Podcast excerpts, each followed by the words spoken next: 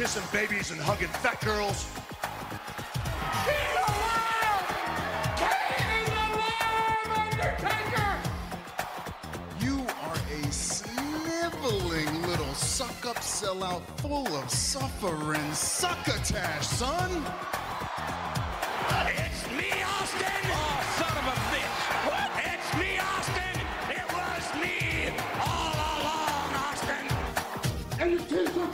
Are too tight too, Billy! And you book a match with me against Ryan Keelan! Look at me! I'm a total package! I will rip him apart! I'm pissed now! Where to, Stephanie? Wrestle Roasts on ad-free shows and ATC. Welcome everybody to Wrestle Roasts. I am your host, the most Captain King Pirate Saint Germain. I am here with Robert Karpolis. We're going to be talking Dynamite. We're going to be talking an Elimination Chamber preview. Uh, we got a lot to talk about, but first, Robert, we're on the road to WrestleMania, our podcast, which means we got a lot of exciting stuff coming up, and I've got our whole WrestleMania schedule. Um, I, I can't wait to hear it. Apparently, here it is. February 27th. We've got the roast of Ahmed Johnson, and we're going to review Elimination Chamber. March 3rd, Ruinamadia, Revolutionary and Revolution preview. March 10th, Revolution and Dynamite review. March 24th, we're going to do a promotional draft. We each get 15 guys to approach from us from both companies. We do a snake draft. They have to be active wrestlers. March 31st, this is our roast of the month. I want to just have one this month to make it big. It's the roast of John Cena, folks, and our WrestleMania preview. Probably our biggest episode yet. April 7th, uh, we're going to be doing our WrestleMania review. If you're a member of our Patreon, so uh, member of our $5 tier, we have the roast of Mickey Rourke. February 27th, we are off. March 6th, WrestleMania 27th, which is the first time they went Hollywood. March 13th, we are reviewing They Live. March 20th, the roast of Jon Moxley. That's our Patreon roast. March 27th, we're off, and we will be doing another show for our patrons. And uh, we will be taping that WrestleMania weekend where we will be doing a secret roast. And this is the biggest secret roast we've ever done with a question and answer. Big news on the Patreon. Um, I am no longer going to be doing the $10 tier. I may pop in here and there. Um, and uh, Rob will be still Rob will still be doing Raw. We are gonna still have three ep- extra episodes a month. You know that you everything you would get in the five dollar tier. Um, but as far as the ten dollar tier, I just uh, I'm I'm a little bit oversaturated saturated with wrestling, folks. I need to watch enough to not jump off uh, a building. and and to that end, two things, guys, to keep in mind. Number one, at the ten dollar tier, uh, it was always just sort of the extra. Dan and I call, talking about Raw. Dan started adding an extra show to it, so you're not losing anything. Number two, we all know Dan. We all love Dan. We've we've taken this journey with Dan. Dan will be sick of wrestling, and then two weeks later, you're going to get like six NXT reviews from him uploaded. Like he's just like, I just watched I'm all not. the I, episodes look, I, I think I may drop in an episode a month. It's just you know with the ten dollar tier. uh, This is essentially it. If you're spending five dollars a month, you get three extra episodes. If you're uh, spending ten dollars a month, you get seven extra episodes because Robert does Raw review every week. So you're still getting a really good deal. Um, and I may you know pop something in here and there, but And uh, by May, he means will. And there's always extra shit that comes up as it breaks during the week. For those of you who aren't at the $10 tier, it's like as stuff comes up, we jump on, we do extra episodes, bonus stuff. It's a lot of fun. It's the best value in wrestling Patreon history, as a wise man once said. Not the wise man, uh, Paul Heyman, but uh, you know, a secondary wise man who has a, a, pretty decent beard, Mr. Saint Germain. That's true. I'm a I'm I'm a wise man, but it's it's the potato chips. Um, that Those are in, those are in the beard. that was Uh, the- they're the they're they're crunchy. Uh, just just to lay the groundwork here, Scott will be joining us in a little while. We'll be talking dynamite with him, doing elimination chamber. But I'm gonna take the driver's seat here for a moment, uh, because this was one of those rare weeks where Monday Night Raw took place in uh, in the Barclays Center in Brooklyn. I watched it on on TV. Uh, Dan was there live, and you did so not get to do a raw review, so I want to hear your thoughts. Uh, I did, did not do- get to do a Raw review. I did do a live raw review, folks, uh, which you can get on the ten dollar tier. I had a blast. Um, I'm pulling up the Raw results now, Oh, Rob. I've got them up. Overall, what what what did you think of the show? So I thought it was a a really solid three hour show because again, you're you're doing two things at once, and I and this is so weird to say and actually mean it, as opposed to my normal corporate shill.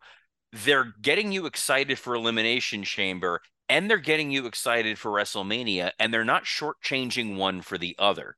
I think if you look at what they did throughout the three hours, you advanced everything forward to someone saying, man, I can't wait to see Elimination Chamber on Saturday. And also, man, I can't wait to see what they do for WrestleMania. That's how it came across on TV. And it seemed like from the broadcast, the live crowd had a great time. We did. I mean, my whole feeling about I had a great time. If you if you went into the show wanting great work, rate, you got a good main event, and almost every other match wasn't very good. Uh, I thought the Street Profits and and Judgment Day match was better than reviews said, especially it was better live. But Maybe I was just impressed at how over these guys were. Dynamite for sure had the better wrestling this week, but Raw was a way better show.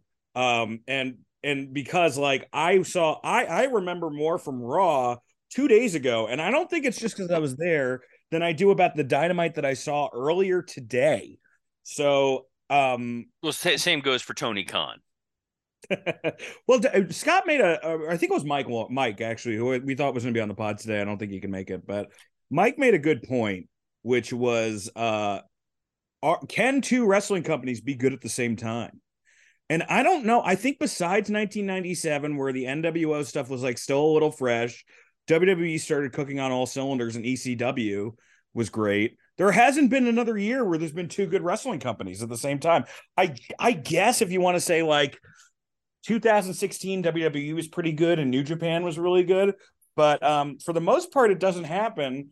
And it seems like AEW and WWE have really flip flopped creatively in that, you know, like it, you know, like SmackDown has become a must see show, and and Raw has must see segments. So like that wasn't the case, and now Dynamite. I mean, I can't tell you really one thing that you needed to see on Dynamite. Like, even if you go on the because they announced a bunch of matches for Revolution, even if you went on the Wiki, Revolution Wikipedia page, it's kind of all matches you would already predict. You know, you have Jon Moxley and and Hangman Page in a Texas death match. You have MJF versus Daniel Bryan and a Iron Man match, which we've we've known about for a while. We have this tag team match between the Gunns and the Acclaim, but they're adding two teams. So that would be only a new thing. And then Wardlow, Samoa Joe. So it's it's all stuff that you kind of knew like has been kind of baked into the product. Um so we'll we'll and we'll and we'll get to we will have plenty of time and opportunity when Scott is here to uh, fillet AEW, but uh, I don't uh, think it's as bad as reviewers or you guys said it was. By the way, I think it's It worse. But we'll uh, we'll explain we'll explain and justify why. But I think Raw.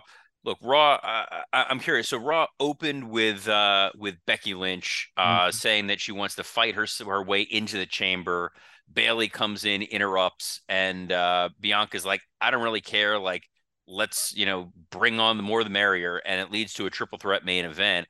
As far as opening Raw to say, "Look, we're going to deliver a huge main event for you tonight," I thought that worked, but maybe I'm mistaken. I just I don't think babyface Becky Lynch is getting the reaction now that like the man was getting a few The years heel ago. turn hurt her, man. The heel turn really hurt her. I don't think it has anything to do with what she's doing now. She was still over. People were excited to see her. She's beautiful in person, by the way. I, I said that before, but I absolutely like, movie star pretty in person. Um, she's a great promo, but that heel run really hurt her, man. She was good at it. She was like Austin's heel run. It's very similar to when Austin came back as a babyface, where people are cheering because they genuinely like him, but they're still they still kind of have PTSD from the heel run, and I, and I think that's what Becky's dealing with right now.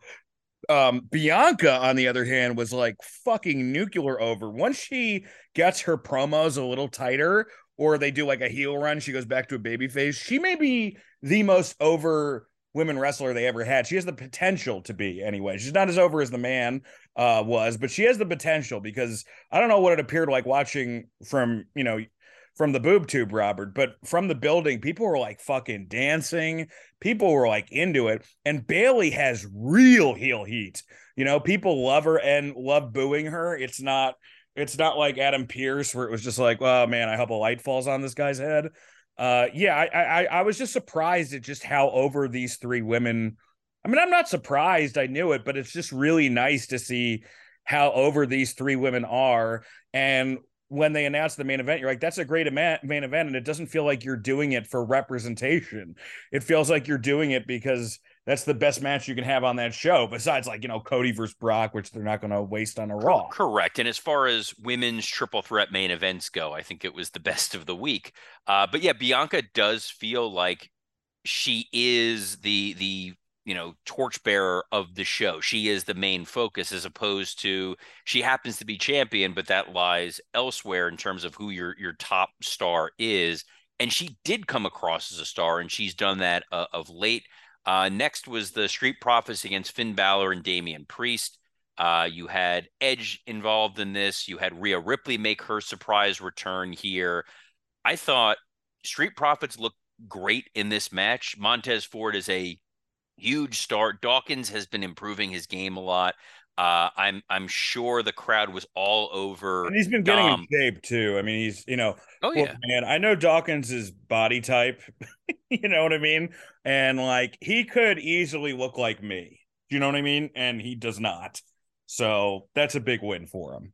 Now, was Dom as over in person as it seemed on TV? People fucking love booing Dom. Dom completely understands his role. Uh, Dom and Rhea are the, you know, like I don't know if you heard they started chanting Eddie's son. Um, yeah. like you know, like he's just he's perfect, man. He's perfect in this role, and he's kind of like he's smart. He, you know, whoever came up with this creative, and and I'm gonna give whoever came up with the creative and him credit because, you know, we know Dom, Dom is a passable wrestler, but if you're gonna make him the young hot like guy who can do stuff He's not Montez Ford, you know, even though Montez is a little older, but he's not Jungle Boy Jack Perry. He's right. not Sammy Guevara. He's not a guy who's going to blow your mind in the ring. So having this like kind of rich nepotistic son, I mean, it's just a great, you know, like, and there's just fun. Like, you know what he is kind of in a weird way, Robert? It's uh, it's nothing like the character, but in the way that he's being used, it's kind of like Eugene in the sense that like I never want to see Dom with a champion, but if they built you know, Dom versus Brock on SummerSlam is not the main event, but one of the matches, that would be a fun attraction match. You it, know, it would be. I mean, and and Eugene had a had a unique charm, and there was definitely something special and a little off about him. Speaking of well, which, Scott Chaplin just showed up. Scott, what up, what's crew? going on, buddy? Thank you for what's up. Uh, so I don't I don't know what you're talking about. Yeah. Um, but are we pitching because I like this idea because Dom is like this fake thug to yeah. eventually slowly turn him face as he like slowly wins by like somehow pulling off being a fake thug because that could mm. be fun. I, I want to see him. I, you know, I, I want to see him against Todd Chrisley. like that's your payoff. No, you know what would be a great feud I'd actually see? Booker T versus Dom because Booker T actually served hard time. Well, MVP served hard time. But MVP, MVP doesn't wrestle anymore. Well, MVP wrestles. He wrestles. He just doesn't want to wrestle. Uh, Booker supposedly is retired, but I think MVP uh, versus Dom could be a lot of fun. Sorry, Scott, we're we're, we're no, talking I about think, Raw. I uh, think I think Dom in in Saudi Arabia would be fun. Yeah, that would be. Fun. Are Are you on board? Do you love this Dom gimmick as much as us, Scott? Yeah, I love it. I think it's awesome. It's it's, it's just smart. I mean, you know, it's just he's not going to be able to compete work rate rise with some of these younger guys. You know, Dude, it's literally maybe what top three or four things in wrestling right now, right? Storyline yeah, wise, I would say so. Yeah. Um, next thing I want to touch on that was on Raw that I think is legitimately would have been my high spot. Um, so Patrick Mahomes wins the Super Bowl. There's this great uh, footage of him getting the WWE title in the locker room, surrounded by media. He puts it on, and then there was a still photo of him in his limo after the Super Bowl, holding the holding the the, the Lombardi Trophy with the WWE title, wearing sunglasses. What a cool fucking moment as a wrestling fan. For who? see What do you make commercials? What are you cra- What are you crazy? I'm sorry he wasn't holding the mid dollar the, the sign? Who gives a AEW? All Atlantic title. it's you know what. it Yeah, but made what you didn't see- what you didn't see, the Rob- W- No, I'm sorry. What you didn't see, Robert, was uh Jackson Mahomes was twerking in the Stardom title that was on TikTok. So That would have been way better. I th- look Sorry, as a going, as a wrestling fan, I think it's it's a good look to see like these guys get like this is a cool thing. I'm going to take a picture after winning the Super Bowl with the WWE title in the same way it was the old like I'm going to Disney World. Like it's it's nice for to see that kind of representation of the WWE Well, Scott, title. I'm we know. we sorry know it wasn't that, the New Robert, but Japan Scott, what's your fucking- no, it's called title. no, it's called product placement, and it's the reason the belt has looked like shit for years title, Scott. We don't Because- use that B word. because it's a Fucker. giant fucking WWE symbol. It looks like shit. It's been done look like shit, and they keep letting it happen. It might as well be a McDonald's arch. It looks bad. Everybody knows this. It's just product placement. Good. Coca Cola. Hold like, on. okay, Oh, but the other so what then let Triple the, H let's let, let the winning team fuck Steph or something, and uh Whoa, whoa, wait, wait, wait, where did we get to there? I don't know. I mean, It just not felt right. like that. I don't know. Yeah, it's it's like it's like a it, it's to see that then that's the MVP who who lasts the longest with her, you know. Nobody, man. I feel like she would tear you up. Yeah, I know. And then Triple H goes, "Give back the title." It's after the ticker Oh, tape. okay, my question is, Robert. This is the question I had for you, and I think it's it's an interesting question. Now, obviously, Tony Khan owns an NFL franchise. He owns Jacksonville Jaguars. Now, he could, if the Jacksonville Jaguars win the Super Bowl, he could obviously give them the titles. But would it be weird for him as an NF, as somebody who is in the Jacksonville Jaguars corner to like Robert? Where did Robert? Robert keeps dipping in and out. But Yeah, he my question is, Uh. would it be weird, or as Scott maybe answer this, would it be weird if he owns the Jacksonville Jaguars, if he did the same thing with the AEW titles and gave them to people? Do you think that Jacksonville fans would be pissed off? I just don't do I just don't get it. I just think it's weird. I think like uh you know, I don't know. Um like imagine like you love something so much, right? And that's football or whatever it is. It's Mhm. imagine there was a title for comedy, right? That's what the Super Bowl ring is and, and that big I think it's they get to whoever's the new Mucinex guy. No, but like, but you know, like imagine whatever your passion is, you get an award for it, and and his passion is a Super Bowl ring and that big trophy, and then you get it, and you like ditch those things and wear a belt that has nothing to. It's like silly. I think it's kind of silly and dumb, but not. I don't even care that much. I just that's my first thoughts on it. I could care less. I just it's certainly not a high spot. It's like a oh, let me go take a leak spot. Robert, uh, the question that I had is now Tony Khan owns Jacksonville Jaguars.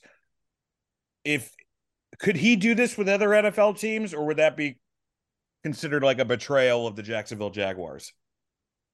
Who Tony Khan said the Yeah. AEW title. Yeah. They wouldn't know what the fuck it is. It hasn't like it's like uh the other high spot I was going to talk about. I don't care. Was someone showed Paul Rudd uh, Orange Cassidy? This guy, this guy from G- I think GQ uh, or Vanity Fair. Uh, I'm, I'm not professional. I have to fucking look it up. And was like, did you know there's a character based on you, uh, your wet hot American summer persona? He had no clue. Like that is the level of recognition AEW has versus everyone knows the WWE title. It's it's iconic. It's important. Speaking of iconic and important, Paul Rudd's was a- never retweeted an Orange Cassidy clip. no, apparently apparently not. Uh, you know, uh, he's busy counting his fucking money from Ant Man three, which you know, I uh, I I'm looking forward to Mike seeing it and pointing out all the ways in which it was inaccurate from the uh, Kang comic book of 1972. Uh, Dan, there was a Brock Lesnar Bobby Lashley segment where they did the contract signing. Brock at one point put a cowboy hat on a small child and then ripped it off his head. And I, I guess Ant Man's getting better I views. thought for sure he was taking that kid's skull with him. Uh, yeah, that was that was kind of fun to watch. I guess that I guess that cowboy hat. I mean, cowboys hat hats cost like seven hundred dollars. Like they're not a really good cowboy hat. You know, you can't just give it to some fucking stupid kid in the front row. Hell yeah, dude. Let them know. Let 'em know. let, let the listeners know, Dan. Let, let me tell you something. Brock is not Brett. Okay, No. Brock's not Brock's not going to make a kid's day because he thinks that he's their hero. Yep. You know, that's just not his character. Um, I thought the segment was good. You know, Lashley's obviously limited on the mic, but you know, I thought the backdrop that uh that Brock took was brutal, and and the the spear spot was really good too. Uh, yeah, I like this form of Bobby Lashley a lot. He's like a ripped Apollo Creed or something like that. Like that's the character. Um, it'll be interesting. It's the only. You know, we'll get to the elimination preview, chamber preview, but it's it's the only match I really don't think I know the winner of because and and it, it, it's not because it's a compelling story like it could go either way it's because i don't know if brock wants to work with lashley lashley again or they want brock to work with somebody else uh yeah no we'll, we'll talk about him and get to chamber preview. So a couple of things I just want to touch on before we wrap up raw. There was uh the baron corbin promo that gets interrupted by Sami Zayn coming out. And then there was this sami cody promo that i thought was excellent because they basically just ran head into the the big question everyone has, which is how are you able to promote Cody going up against Roman and Sami going up against Roman and make it kind of make sense without the audience turning on Cody Rhodes? And they somehow stuck the landing. It's like they remembered that Sami Zayn is supposed to be a paranoid, uh, insecure dude as opposed to he suddenly turns babyface and he's an insurmountable monster.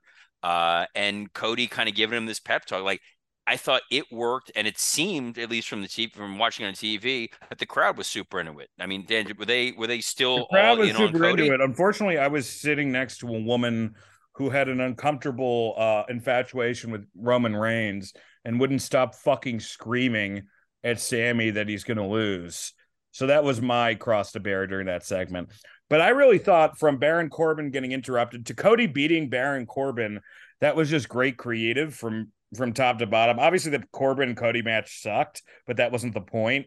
Uh, the point was that like, oh, okay, we get to see this guy be a badass after being a really nice guy.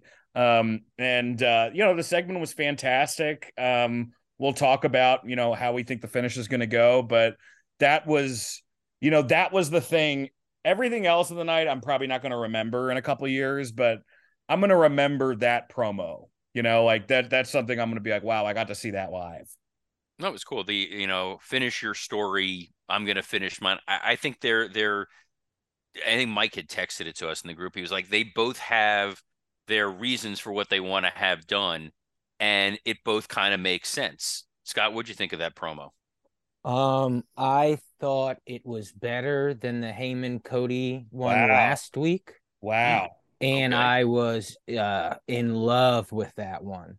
It's just I like these characters more in this story, which is crazy to say because Cody just came back. He like you go, how is he even in the story? But he is, and he's the main character because he's main eventing WrestleMania no matter what happens on Saturday. So I don't know. I mean, like, yeah, I'm I'm crazy about this segment, man. I thought it uh it did everything. And you know why why else I love it just from a creative standpoint?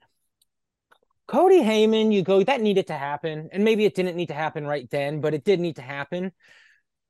Sami Cody didn't need to happen, and it didn't need to happen before Saturday. And I don't think anybody of us would have guessed it. And the fact that it did, you're like, okay, let's fucking do this. and it But was pulled off well i mean imagine scott if vince was booking that segment he'd have them brawling or that he'd have them brawling in the segment and then be forced to tag together against the usos at the end of the night that would be it. Oh, I mean, Yep. yeah, I mean, Vince would not understand. Whoever's again behind all of this, uh, I don't think Vince would would understand the yeah the subtlety to it because it does come off subtle. It's not when you're watching it. There's so much fire to it, and it's like it's like the greatest little saga, you know. But if you read it on paper, it's like okay, this is a lot of dialogue and a lot of back and forth.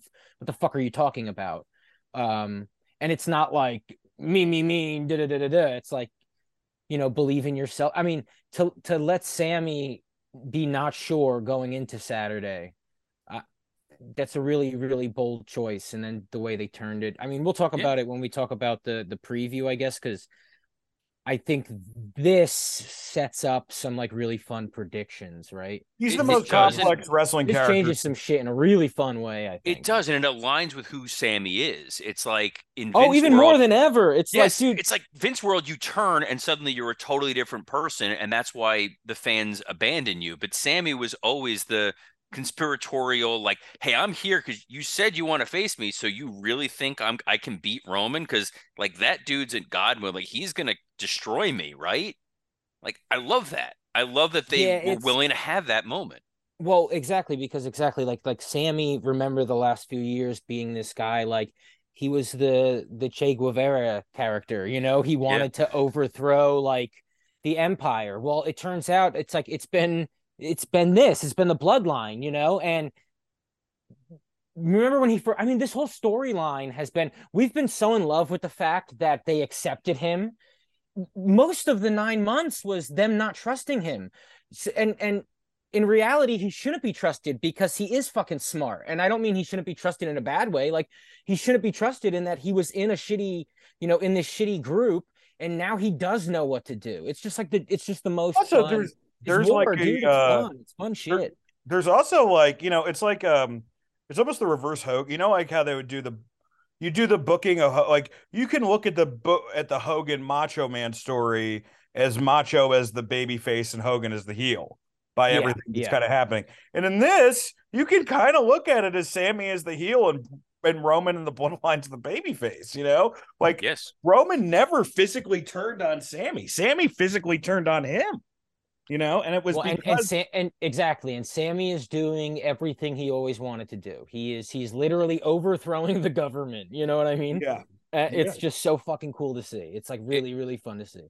It's a blast. Uh, I'll fast forward a little bit in Raw. There was a great just little moment of, and this is why I hate Vince Russo sometimes, a lot of times. Rollins' Oh, entrance. did you hear? Uh, Vince Russo says Rhea's not over because she's not uh, a blonde. That's I mean, wrestling news. just he, he does he does have a, he does have a point. Um, you know, you can't argue with with that. He's a genius. But He literally Rollins- wants Rhea to be Sable. It's crazy. Rollins in those boots because it was such a zeitgeisty, stupid little thing, like these big, comically large red boots that were from Fashion Week. Like he's Yeah. got them, and then the the he's playing it up goofy, and then he gets serious when they start talking about Logan Paul for a moment, Yeah. and it's why Seth is I, he's operating on a better level than I think he ever has. That he can play the goofy sing along guy, and then when it's time to He get serious, he gets serious. Dude, he was super over, but here here's my only logic bump with this is that you have a character who, you know, is trying to be the newest in fashion and he's trying to like be this flamboyant character and and then he's pissed off at Logan for being a flamboyant character on social media. Like thank God the Miz had that line are you jealous? But I think that's the big that's my issue with Rollins' character. I, I think he's super over. I think he's great in the ring. People love the boot shit, despite what Meltzer said, but he has the when he's serious, he's like, I'm a wrestler. I am not going to be Miz. But his gimmick is kind of Miz like, right? So it's like it just feels sometimes, you know, a little bit like, you know, oil and water or something, you know. I don't know. It just doesn't to me, his flamboyance is more like Joe Namath flamboyance, where it's like Yeah. I will deliver in the ring, but I'm going to wear whatever I want, It- Uh, yes. rather than all I am is the Flash, and I can't back it up. Yeah, he kind of, you know, to me, I, I actually think it's, it's why he doesn't, the gimmick isn't that great, is because he should be a little more Bowie. Um, because then that does come off great. Because Bowie, I mean, everybody loves Bowie as a musician, you know, and they, you know, respect him as like a top tier artist, and that's what Rollins is in the ring. You know, he's making fucking magic. he's also Um, kind of like using But you know, he dresses like how he dresses, and he's odd, and his promos are fucking out there, and you, you kind of scratch your head sometimes with him. Well, so that's how you address it. It's like I'm so good that um it's because my brain is this different, and that's also why I dress this strange. You know, the way an artist dresses strange. Yeah.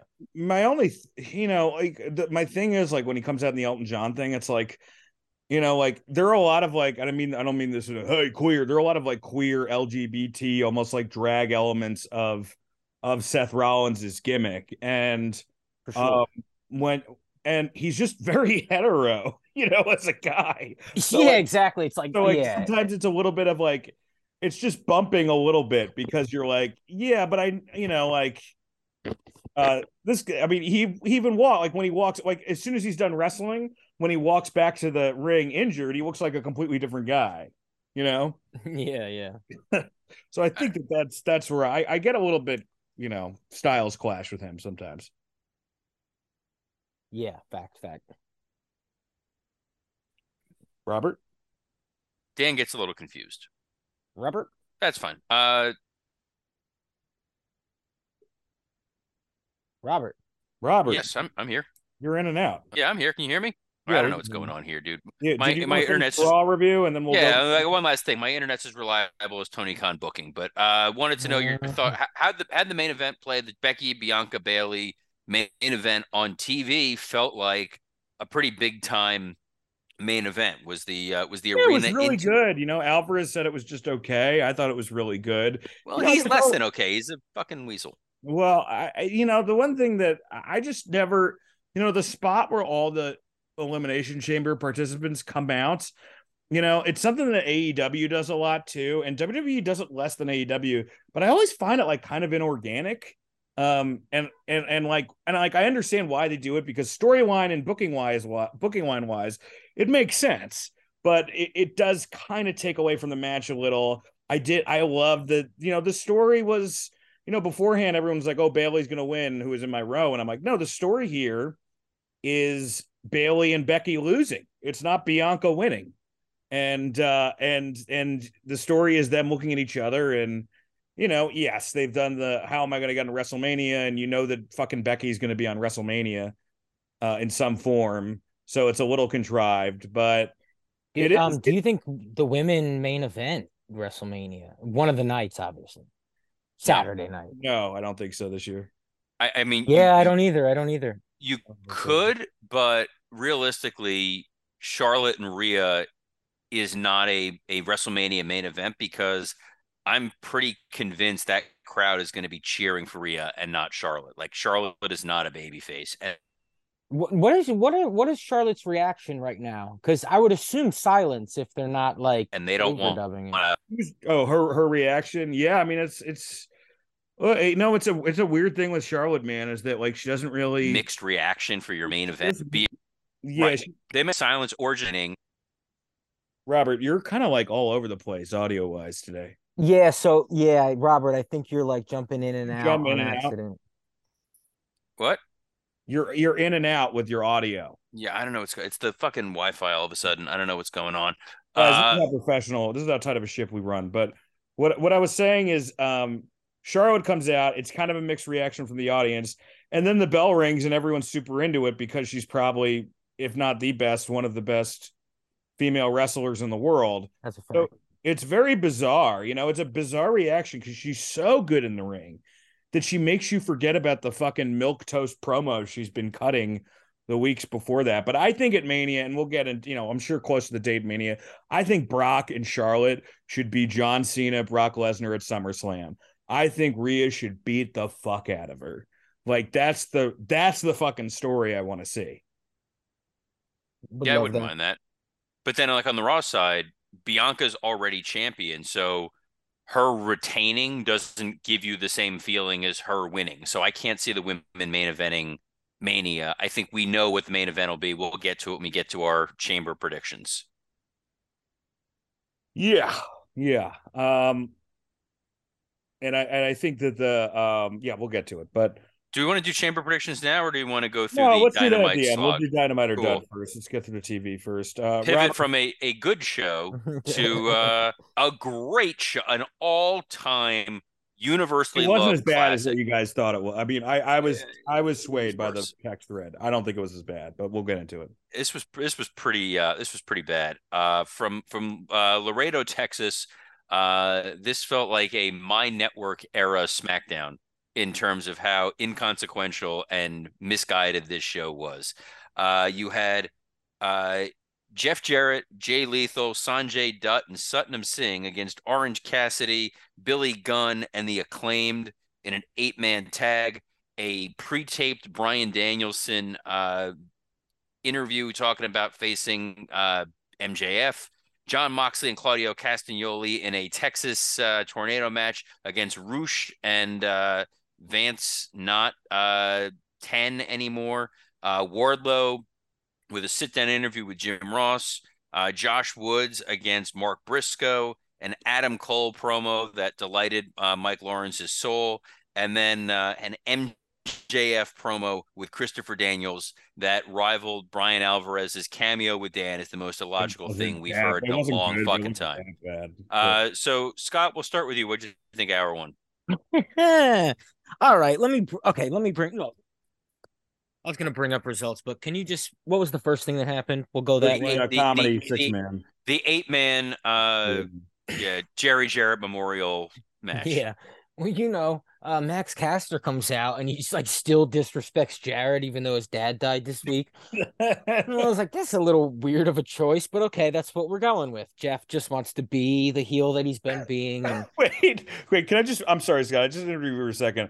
Of course, as soon as we start shitting on dynamite, Mike Lawrence joins the podcast. oh yes, good. Oh hey, and Logan's It, here it's, too. it's like it really was like as soon as we started shitting on Dynamite, literally. As soon as we started shitting on dynamite, it was oh you didn't know? Crohn's better told somebody. I don't know. Um, all right, Mike, welcome. But Scott, keep going. What Oh, bad man. booking has disturbed my slumber? Oh, look how well Mike holds the baby, man. All those rabbits had to die, but he got it down, right? yeah, man. Hey, hey, there's when, he of- grow, when, when he gets a little older, he's gonna be riding Dan's dogs like a horse. I was I was nervous because like sometimes I've seen him hold action figures like a mechanical claw at Dave and Buster's. it's nice to see this. It's beautiful, man. Ah, so happy for you, Mike. Thanks, buddy. Uh anyway, we literally just started talking about Dynamite. Yeah, the opposite of happiness. Yeah, man, that opening match, it wasn't good. And then it reminded me that I, you know, I saw the lineup of the show like many fans of AEW because Yeah, yeah, yeah, yeah. Two Jarretts died this week. Michael. I texted you guys last night. My high spot is going to be. I'm sorry. I mean, I'm sorry, Jeff. You, he's a nice guy. I've never met Jerry. Yeah, of course, of course. maybe but we you know, I went through it texted you guys that they must have let Jeff book because his dad died. Um, because that's my only explanation for last night. It was, it felt really underwhelming. I mean, yeah, there were some. I, I, the, the thing I can say about last night, uh, even in the first hour, are the good moments were like someone impressed me out of a bad moment. You know, uh, this match didn't do anything for me. Yeah, it was just a bad night for wrestlers who recently lost family members. Wait, yeah, now I'm trying to think about this now. Why? Who, who died in Preston Vance's family? Because that dude is the Uh, fucking Josh worst Woods' wrestler I've ever seen.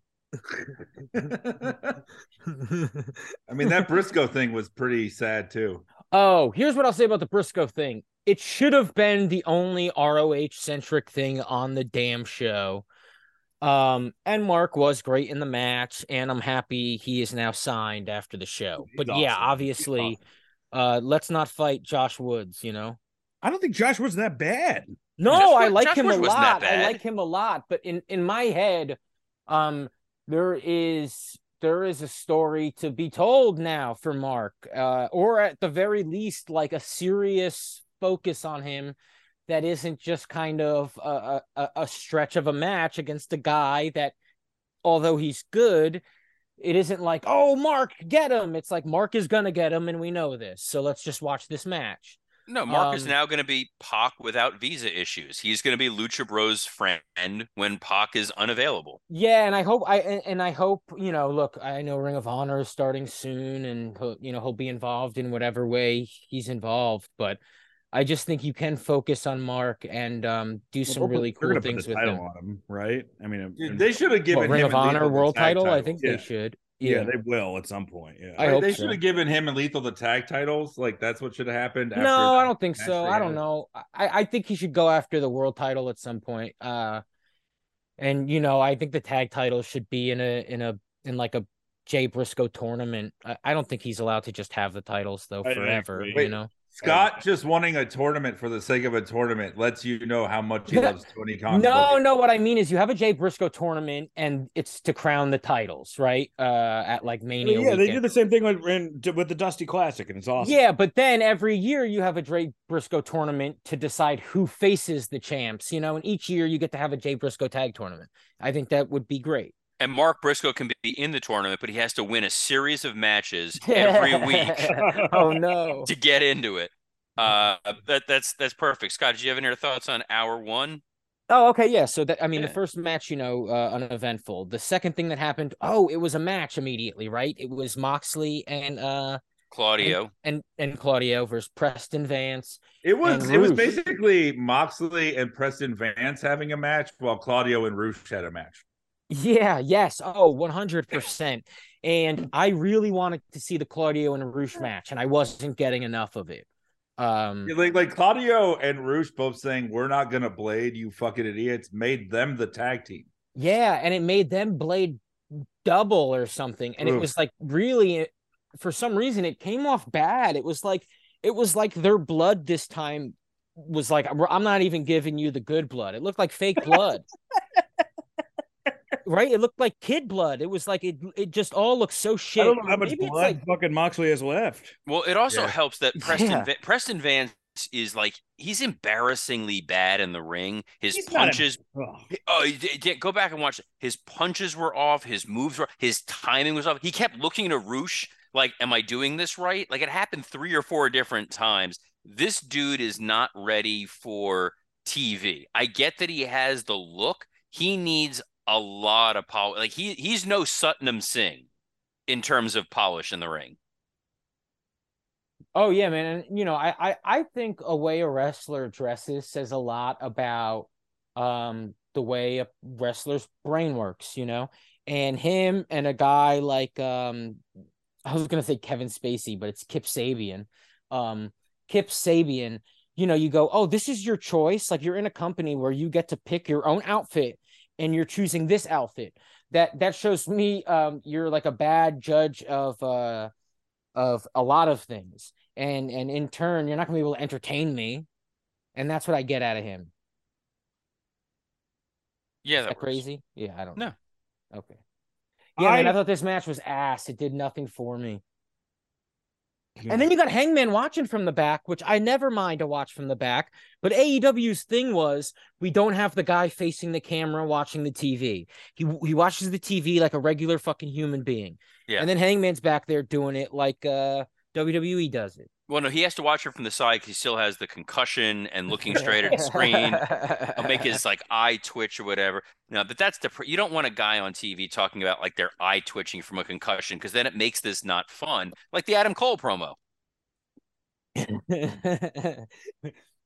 oh, th- so yes. Wait, the Adam Cole promo happened in the first You mean where he said he has to celebrate every mini victory and I got a chub? Holy shit. hey, hey, Mike, said that was a mini mini victory. victory. too. Let's be honest. Uh, Chubbs Larone over here. Uh, I, was will not give, holding my baby at the time. no, I, I will give AEW credit though. The Wardlow from uh, uh, Jim Ross sit down because Jim Ross can't stand or move, um, which is fine with all of us. But uh, his his story that he was and telling and, about and great Oh, for Robert, waitresses. It was uh, well great great for waitresses and yes but the wardlow like this is what you should be doing in terms of storytelling. It's you know my dad was my hero as a kid. He was gone for a while. He came back into my life. He had cancer. He died. That's why i grew up my hair. And then you cut my hair off joe and now i'm gonna fucking murder you. That's a decent wrestling storyline right yeah, there no, it's right? not bad. I mean, it would have know- been better if they yeah. hinted it first, but yeah, exactly. Not like a thing you fucking just They had- decide. It's they, they know- read kind of a lot, man. Yeah, you know what it is, man. It reminded me of um when I when I when I once had a manager. Let's go back a few years, right? And they go, "Oh, you have this thing," uh, and it goes, "Tell them about you." And you go, "Okay, I like this. You know, I like to walk around." And then they go, "No, no, tell them all the sad things." You go, "What do you what the fuck do you mean?" And they go, "That's you. It's the sad stuff." And it's like for some reason, for entertainment purposes, they have to go like, "What's the sad shit?" And so now like Wardlow has to be like, "My my my dad had hair." And so I made hair for myself. It's like, what the fuck is happening, guys? Can we just wrestle? Like, can we have compelling, like, fuck you stories? Well, Not it- like at least they're guys trying walking to give around a like- reason. I know, but it feels very um American Idol, like when, when they're introducing people, you know. What would have been better was if And Jim like Ross I didn't rolled- have no teeth till No. I was nineteen, and now you should have had. Jim you're Ross like, okay, roll up his pant leg and be like, "She here's the here was the cancer on my ankle. Uh, you can, you need to get revenge for me, um, because everything has to turn back to his his uh his own cancer treatment. But at least they're trying to give you a compelling reason why he's mad that his hair got cut a month ago in something that it would have been great if they told this story any time in advance to make you care about it. I, Does- you know what? I actually, I, I'm, I'm going to defend it. I thought this was the best part of the show. I- It I, I was. was I It was was. I defending it. I said you. it was great, but it was Yeah, like but it- what I'm going to say, okay, first off, he never once said losing my dad was the saddest day in Wardlow's world. He was like, so he actually he felt human here in a way that he never has, and I liked it because then he said he said I told him that like in confidence. So the whole thing was I'm close to Joe because we were tag team partners. I told him this thing that I don't tell a lot of people, and he used it against me. And now I'm telling you why that matters. Yes, I know. I agree. I loved it very much. I did. I really liked it. And but also, he did explain why he hasn't talked about it. Oh, okay, okay, fair, fair. because it, I, I I love the idea that like if you're a tag team, you share secrets and shit, and you're you are but you know you are buddies. Yeah, like- it's yeah, one hundred percent. Um, I think another great thing of this first hour was that Danielson two camera promo in the back from the week before. He has the caked on blood, and he's like, you know, Max, I'm coming after you, and I'm going to take your title. And I'm like, wow, I'm excited for this match. There's no way they could ruin this. And then we got a 25 minute Christopher Daniels promo. yeah, yeah, yeah. Okay, so then in that wait, I, I do want to go back to Wardlow though. Um, he looks so different facially in like a really positive way. Yeah, it looks Um, like Tebow, dude. I, wait, Tebow, Tim Tebow. Tim Tebow. Oh, I gotta, I don't, I gotta Google him. It's But- Robert's favorite athlete. brother do are you are, uh, he's adorable he has like disney like rosy cheeks and like puppy eyes and you're like you're like let's go wardlow i'm rooting He's for him. babyface Gaston. literally yes brother that's what he looked like He has a like- baby face. and obviously i'm i'm always rooting for wardlow um so yeah i was just having fun about whatever the fuck i was saying about him but yeah that promo ruled the adam cole promo i didn't like and i've been liking the adam cole promo uh, adam cole promos Well, we go from Gaston to the little guy that sings about Gaston. LeFou. We all know who LeFou I is because it's one I of just- Mike's best jokes. I just Yeah. can't believe you didn't say teacup. Can I Oh, go? he's Chip. Nah, yeah, I, I'd say I'd say Bobby Fish is Chip. no, Matt Hardy is Chip. Where's the lie? Sorry. and Kyle O'Reilly's just one of the inanimate spoons during BR Oh. guest.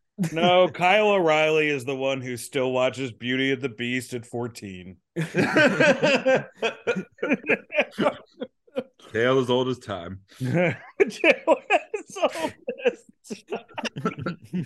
oh man. Um Scott, did you st- have any more things to say about this hour? Yeah, I thought this hour was packed, so I think we just uh, there is a lot to get through. But the Adam Cole, uh, oh my gosh, the Adam Cole promo is in the first hour. Yeah, still so, in the first so a reason I didn't like it is it felt like they were acting with each other, and I I think it's like it's very easy to just be honest with your story and come off endearing and sweet because he is. Um, but the, the type of endearing and sweet he was coming off like this was it was like they were telling him smile the entire time, laugh uncomfortable. Like it felt more political than like political nice as opposed to just actual nice.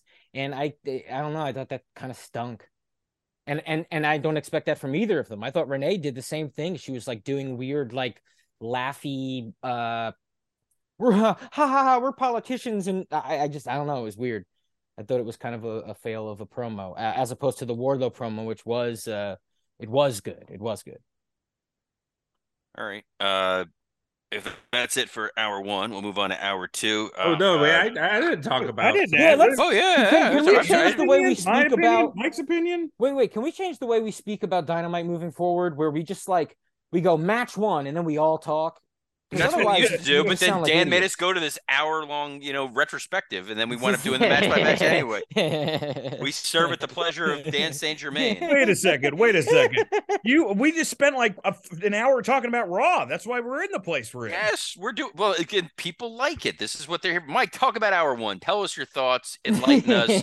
Why I was this? Why was this the best wrestling show you you didn't make your Well, child this watch? segment is dynamite is dud, right? Um, this, was, dude, this was, I mean, this, and even like the most staunch defenders of AEW, Scott. which sometimes we admit, like this was, I think, their worst episode in a long time, if not ever. It was really bad. Um, I just, yeah, you know, like when it opened with the acclaim rap and they mentioned, you know, Jarrett's like, it just, I felt sad, you know, and he looked sad. Like it was weird. Like, and I don't, I don't think they were like too mean or anything. You know, they said like his dad was a legend and you aren't, but it just, I don't know, man. And I, I know there's like this whole story of like Jerry's widow saying that you need to wrestle tonight, but like it was just, I don't know. I mean, this felt like a house show match in the worst way. Like that last three minutes of just holding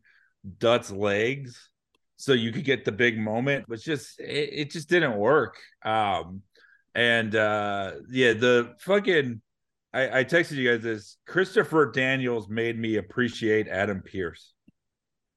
Uh he was not very good in this. wait, oh wait, Daniels is in the first hour. Yeah, it was the end of the first hour. Well, now, now Yeah. I didn't get to talk Yeah, about this this. was- so I what do I do now? This was really bad. This was you know the the whole thing of MJF and the devil like it- it's it's so interesting because right wrestling works at at its best as we're we're seeing in the other company when it's really fucking simple when Cody and Sami have a 10 minute promo about whether or not I'm gonna win this match and what happens next right this fucking basic shit but you're into it this like Takeshita wasn't even a part of this, and he's been a part of it the last few weeks. Now they're throwing Daniels into it. And I know that they worked together before, but I don't associate them. Like it was just such a mess. Daniels is not good on the mic. MJF, I think they're overexposing, and I never thought I'd say that, but they're just giving him too much screen time for how little he has to say. I don't think that this program should have been given the two two and a half months it's been given because there's not enough substance. Um, yeah, the the Moxley thing. This was this was all time terrible, man. Um, this is yeah, this was not. He's no longer a guy who gets hit and then bleeds. He's a guy who willingly cuts himself in the ring. Um, when nobody else is doing it and he's doing it, it's just fucking weird. And I mean, we often say like, oh, there should be this moment or that moment that has blood. Uh, he has soured me on the idea of ever wanting to see blood again because it's just been overexposed and ruined.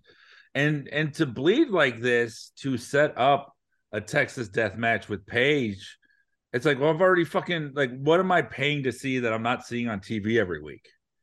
It was just really uh poorly done. Yeah, and the Wardlow thing I thought was great this is how you use Jim Ross. I think JR is still good at these segments and good at bringing out uh, the humanity in uh, other performers. And yeah, this was the highlight of the show because we say they don't have enough stories. Here's a story. Now there's a reason for them to fight on the pay per view. And I'm, you know, marginally excited, which is more than I could say for most of the feuds going on. All right. Uh hour two. Wait, can No, I can I say no, anything? Daniel sorry, gets to sorry, sorry. speak? No, Dan, you're not allowed to talk. Fine. Tell- And wait, ahead. no, no, no.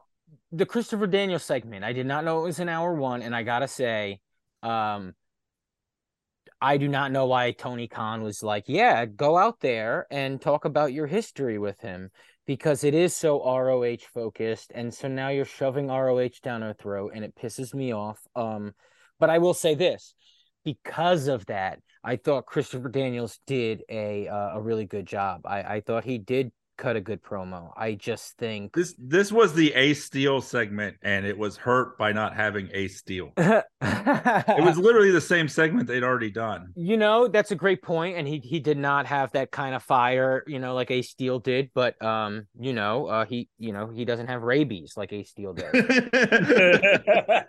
it was all bark and no bite. but I really, it's like, dude, imagine you you know you work there, and Dan, and you know Christopher Daniels I, to me, literally a legend, and um, and and he's walking around backstage doing his job, and then Tony's like, "Hey, you're gonna go out there and push this match that's already kind of struggling to be pushed." And it's like, wait, fucking what? I have nothing to do with this. And so to go out there, I think he did do a good job, but it doesn't make the segment good. It was fucking bad, but uh, it should have never happened. And I, and yeah, I thought MJF did not look good either in this. And you're right. Uh, overexposed it it feels. I didn't understand why MJF was doing the whole like I turn my back on the fans before they turn their back on me. He never truly embraced the fans. Like it was all tongue in cheek. It was oh, never know, dude, earnest. It was like a week and a half.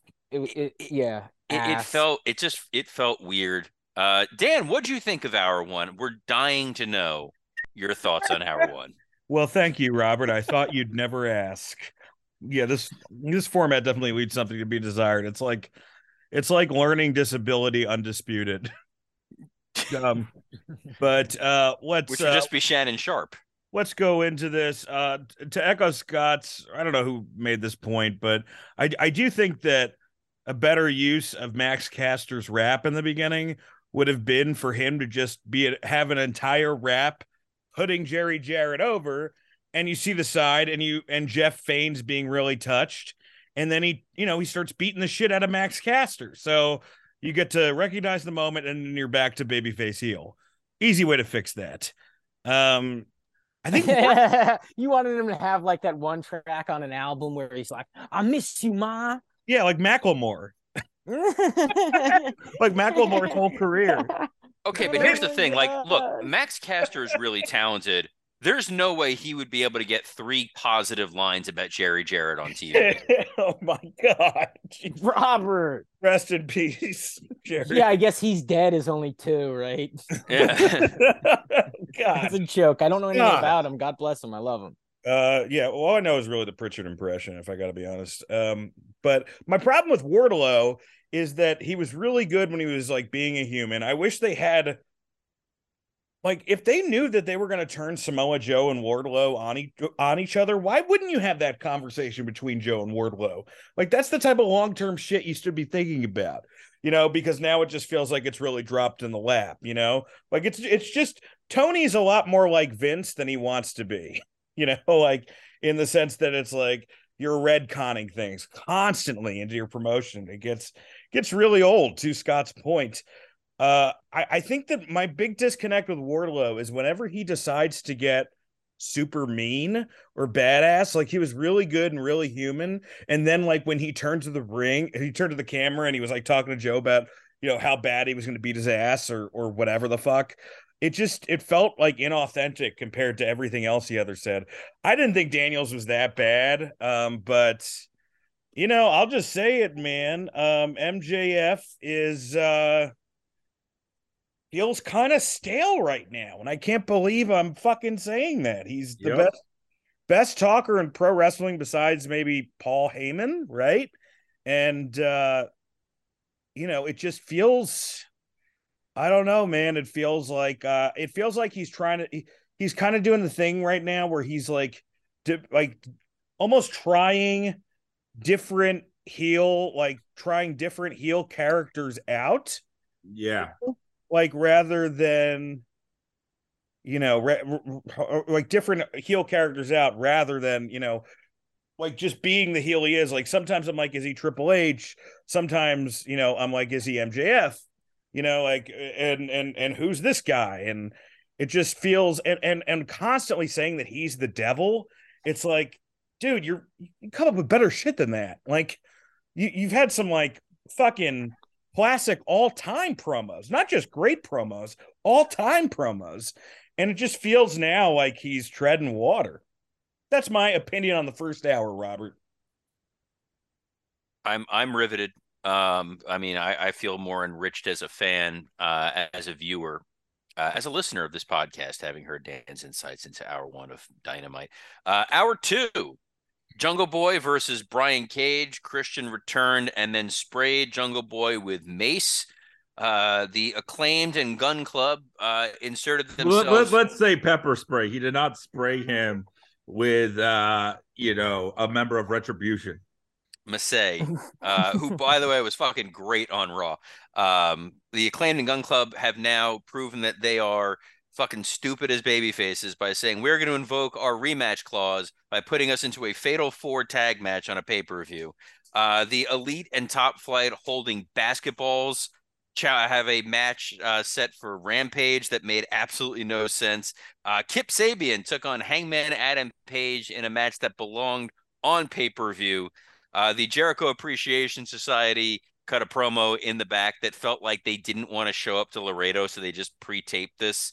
Uh, Stokely Hathaway announced uh, that he was talking to Jesse Jackson uh, and Al Sharpton to get retribution, and then uh, they announced that Hook has been suspended, which is big news because wrestlers appear on Dynamite every single week, and if they're not there, you're gonna notice. And then in the main event, Toni Storm took on uh, Ruby Soho and Britt Baker in the second women's triple threat main event match you saw this week. And of the two we saw, this is the only one where someone had their ass spray painted. Dan, let's start with you. Um, well, we don't know, you know, if their ass was, um, you know, spray painted under under their trunks. You know, I'm going to be sex positive. Uh, yeah, I, I thought this wasn't great. I mean, you know, I, if I if I yeah, this just wasn't very good. I mean, the triple threat match I thought was fine. I didn't think it was as good as the Raw match. They were really trying. Um, it does seem like they're close to like they're a little better off in the women's division as far as the storyline. But now I'm wondering what it is. Is it like WWE versus AEW? I'm still still a little confused. It's women who know how to wrestle versus women that Tony Khan has creepily talked to well, I, I, I just don't. I mean, I just don't. uh Yeah, I don't really have anything to say about this. Like at the, the second hour, it just felt like that's what I mean. It it didn't feel like it was the worst episode of television I ever said I've ever seen. It just felt like it was the most nothing episode of television I've ever seen. So I think that's where my issue is, and I, actually I didn't talk about hour one at all, but I'll just jump in quickly on hour two. It's like they don't get as many bites at the apple as WWE does. They shouldn't be lackluster and they can't be lackluster. And just this match lineup, even before you watch the show, was half hard. It's like, oh, it's Jungle Boy beating Brian Cage. We've now seen Brian Cage lose. I think like three, like his three out last three outings in a row, where he's just a big dude who doesn't mean anything. And then Christian returns and, and attacks Jungle Boy. Are we really clamoring to see Christian Jungle Boy again? Probably not. Uh, it's like, hey, you're the elite and top fighter here to promote another match that you're not going to see. They're not in front of the live crowd. Hangman giving Kip Sabian any offense whatsoever made no sense. This literally should have been Hangman gets in the ring, clotheslines Kip Sabian's head off, and then you get the Blackpool Dark Order whatever segment. Uh, and then the women's main event was kind of like, well, nobody of any real importance wanted to wrestle on this show, so we'll let the women main event here uh, it, it felt like a throwaway show when you are a few weeks away from a major pay per view. They don't get that luxury of being able to kind of take their foot off the gas and phone it in. Scott. Yeah, I mean, I don't, I don't disagree with you. Uh, I don't know, Jungle Boy. It, it's felt like yeah, they've just kind of wasted his time until Christian, you know, heals up and until Luchasaurus is uh mask gets cleared. um, I don't know how that's gonna work. The Hangman Kip Sabian thing, dude. I'm I genuinely pull for Kip Sabian, and then he walks out with his tastes, and his taste is bad, and so he dresses like goddamn a, a Jack Skellington fan. And it pulls me out of all of it. And you go, why are you acting like this? And the commentary team is kind of making fun of him. You know, he he did this thing with a box on his head, and, and I, I, I, like I even liked him then. I'm like, okay, what are you doing? I know you're hurt and you're trying something. I just wonder what it's gonna be. And then it ended up being a turd. and now the turd uh, has not been picked up and disposed of, and it fought Hangman last night. and and has been on this show more this year than Miro. Uh, yeah, man. I mean, dude. Uh, oh, guess who I saw at the live dude, event? more than TJ Kenny. Is that true? That might be true. What? Has Kip Sabian been on more dynamites than Kenny? No, Kenny's there to promote his Rampage matches. well, Um, Kenny had a visa issue until what last week, right? So he's been gone for a little bit. a little Wait, bit. I was I was just to give you some hot news. CJ Perry, Lana was was at Raw on Monday, and she was sitting right behind us. So I don't know, I don't know what that means. It means you confuse blondes. No, I wasn't. I wasn't the one who pointed it out. Someone else did. She was like, she had security and shit. Oh wow, So like, this was legit. hell yeah. Well, yeah, I I didn't really like the page match. Um, I will say this though the the Dark Order uh issue with Blackpool Combat Club. If if they've made the decision to go this way, Evil Uno did do a good job. Uh, I thought you know his limited mic time was good, and I do want to see him fight Moxley because I want to see him have like an angry, crazy side. Um, and or I want to see him get killed. Uh, I don't want to see a Moxley match, but I I would like to see Evil Uno shine for a second, uh, even if that means you know him being beheaded on television. I want to see Moxley wear Evil Uno's mask so he can't bleed from his head. I want Uno to lose the mask. I want him to like progress as a character. Um, if we're not gonna, I don't know. It's just it's not really working, right? It hasn't. So let's try something new, and if it fails, then bye. I don't know.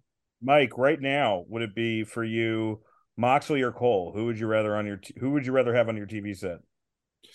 Ooh, um, Or Evil Uno. No, literally. Let's do three if that's I- possible. if I mean, you know, I didn't really talk about the the, the Cole promo because we're short on time. No, Yeah. there is no short on time. It was. He just wanted to make a short joke about. Thank you. Oh Thank you. You. Jesus! Uh, I was just so scared of losing you guys. I couldn't see the obvious. No, um, it was Uh, no. I mean, he does have some upside. I mean, I I didn't like the promo much either, but like Moxley, I mean Moxley, it does add something to this company. He's just him and Jericho just need to go away for six months. They're they're done right now. Um, and Evil Uno has always sucked. And You- now my kid is have- crying because I mentioned Evil Uno. Yeah, Mike, you can't have Jericho gone because he's gearing up for that huge feud with Action Andretti, who has lit the world on fire the last few weeks. But I was going to say about this hour, man. Uh, if there's one takeaway to me, they really tanked the acclaimed. They do not feel special, and and for them to then like lose the titles to a group that they're feuding with, and only to then be in a four way is just fucking stupid. None of this makes sense. Um, this was just all time just bad. Um, I mean, maybe we're we just don't deserve two great companies at once in America. That's what we were talking about. I brought up your point. I I, I look. It go. I go. Will Will Revolution be a good pay per view? I'm sure it'll be great. But yeah, man, we need fucking storylines uh, at some point, and and we need uh, you know, a little more than great wrestling. And I think the problem with last night is we didn't even get great wrestling. And so that's the problem we're facing because every week we get great wrestling from AEW even if there are you know uh not many hot storylines uh, sometimes none at all we get great wrestling and we got no great wrestling. And also Yeah, i'll no- say this i mean it is like you know we we love like all the top guys in aew are, are are like the are some of the best promos in the world right? Um but even last night like the promos were irrelevant and i i personally this was my least favorite mjf promo ever and so that's why I, I look at the whole night and I go, yeah, this is probably the worst episode I've ever I've ever watched, maybe, you know, and that's not knocking the company. Next week it could be great. I liked last week, but this was like an uninspired uh dud of an episode. And the women's main event, um, yeah, it did nothing for me, and and I'm not I'm not excited for uh any of uh, any of the feud going forward. It's Well, I mean it's- the what one I think is oh, I'm sorry. The one thing I said, the one thing that is the most noticeable thing when you go to, which is going to be no surprise to anybody in this podcast, uh, when you go to a live event now, is uh, at WWE is like these women are just on a different fucking level. Like the matches are produced on a different level, the work rates a different level, the the attention to the to the like to make it a main event. It's and the characters and the gimmicks, like everything. It's just you know, it's tough. It, it, it's it's literally like a VFW. It's it's not that it's not that bad, but it's pretty rough, man. You know, it's it's it, it, there's such a huge there's such a huge discrepancy that it's it's hard to take seriously. Yeah, also I think it's like a matter of accentuate the positives because I think there are some good in Oh, yeah, there are. Female workers, but then they're like, cut a promo. What? No, don't do that. Don't make her do that.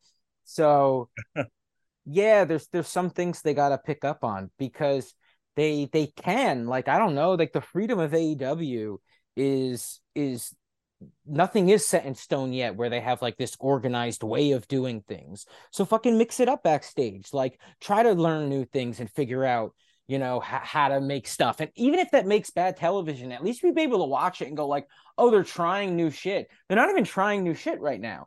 Um and so if you have a week where we're not even getting good in-ring action, you're going to get complaints like this. That's not me They knocking. tried to put their you know, three best AEW. That's women- me knocking a week of you know not good TV. That was not good TV. they tried to put their three best female wrestlers in a main event spot in a match that the audience is kind of conditioned not to care. So yeah, they're not necessarily going to care. It wasn't a bad match. It wasn't sloppy or, or poorly wrestled or anything, but there's no compelling reason for you to care about what's going on here. And they have yet to really do a great woman uh, women's storyline. Yep. Uh, speaking of uh, great storylines, Dan, you want to move on to Elimination Chamber so we can uh, wrap this sucker up? Yep. Um, Elimination Chamber this Saturday. we were saying this is it's on the Patreon. We reviewed No Way Out 2001. I think this is the best February pay per view uh, since then, and uh, I'm I'm super excited to watch it in Montreal. Brock WWE pay per view, right? What? WWE pay per view since then. Uh, WWE pay per view. Yeah. Yeah. I mean, uh, oh, if you like, there were some revolutions, yeah, that were February. yeah, man, that first revolution was the was first really one. great. Yeah, but that that was I I, don't I know. associate that with like March now. But yeah, that was a great that was a great pay. It might be March. Yeah, I don't even know. Um, I was, but eh, you know, for WWE, it's the best one since No Way Out, at least on on paper, and I think I think it will be. I think it's gonna be hard for it not to be, Yeah. except for that we, you know, we do forget that uh the Elimination Chamber matches are never good as we remember them. It's always a little bit American Gladiators. But we have Brock Lesnar versus Bobby Lashley. This for me is a toss up. If Brock wins, he's facing somebody else at Mania, whether that's you know Gunther or Stone Cold Steve Austin. If Lashley wins, they're running it back. Um, but I don't have. I, I really, unfortunately, you know, I don't have. uh Um, I don't have. uh I don't have the answer. Um, I, I think this is the biggest toss up. Who do you got for this, Scott? We're starting with Lashley Lesnar. Yep. Okay, it is tough. Um, I almost, hmm, you know, you want to see Lashley win, right? But you really want to see Brock Lesnar um fight Gunther. And I don't think we're gonna get that. And because of that, let Brock win. I don't know. You're saying if Brock wins, they'll run it back?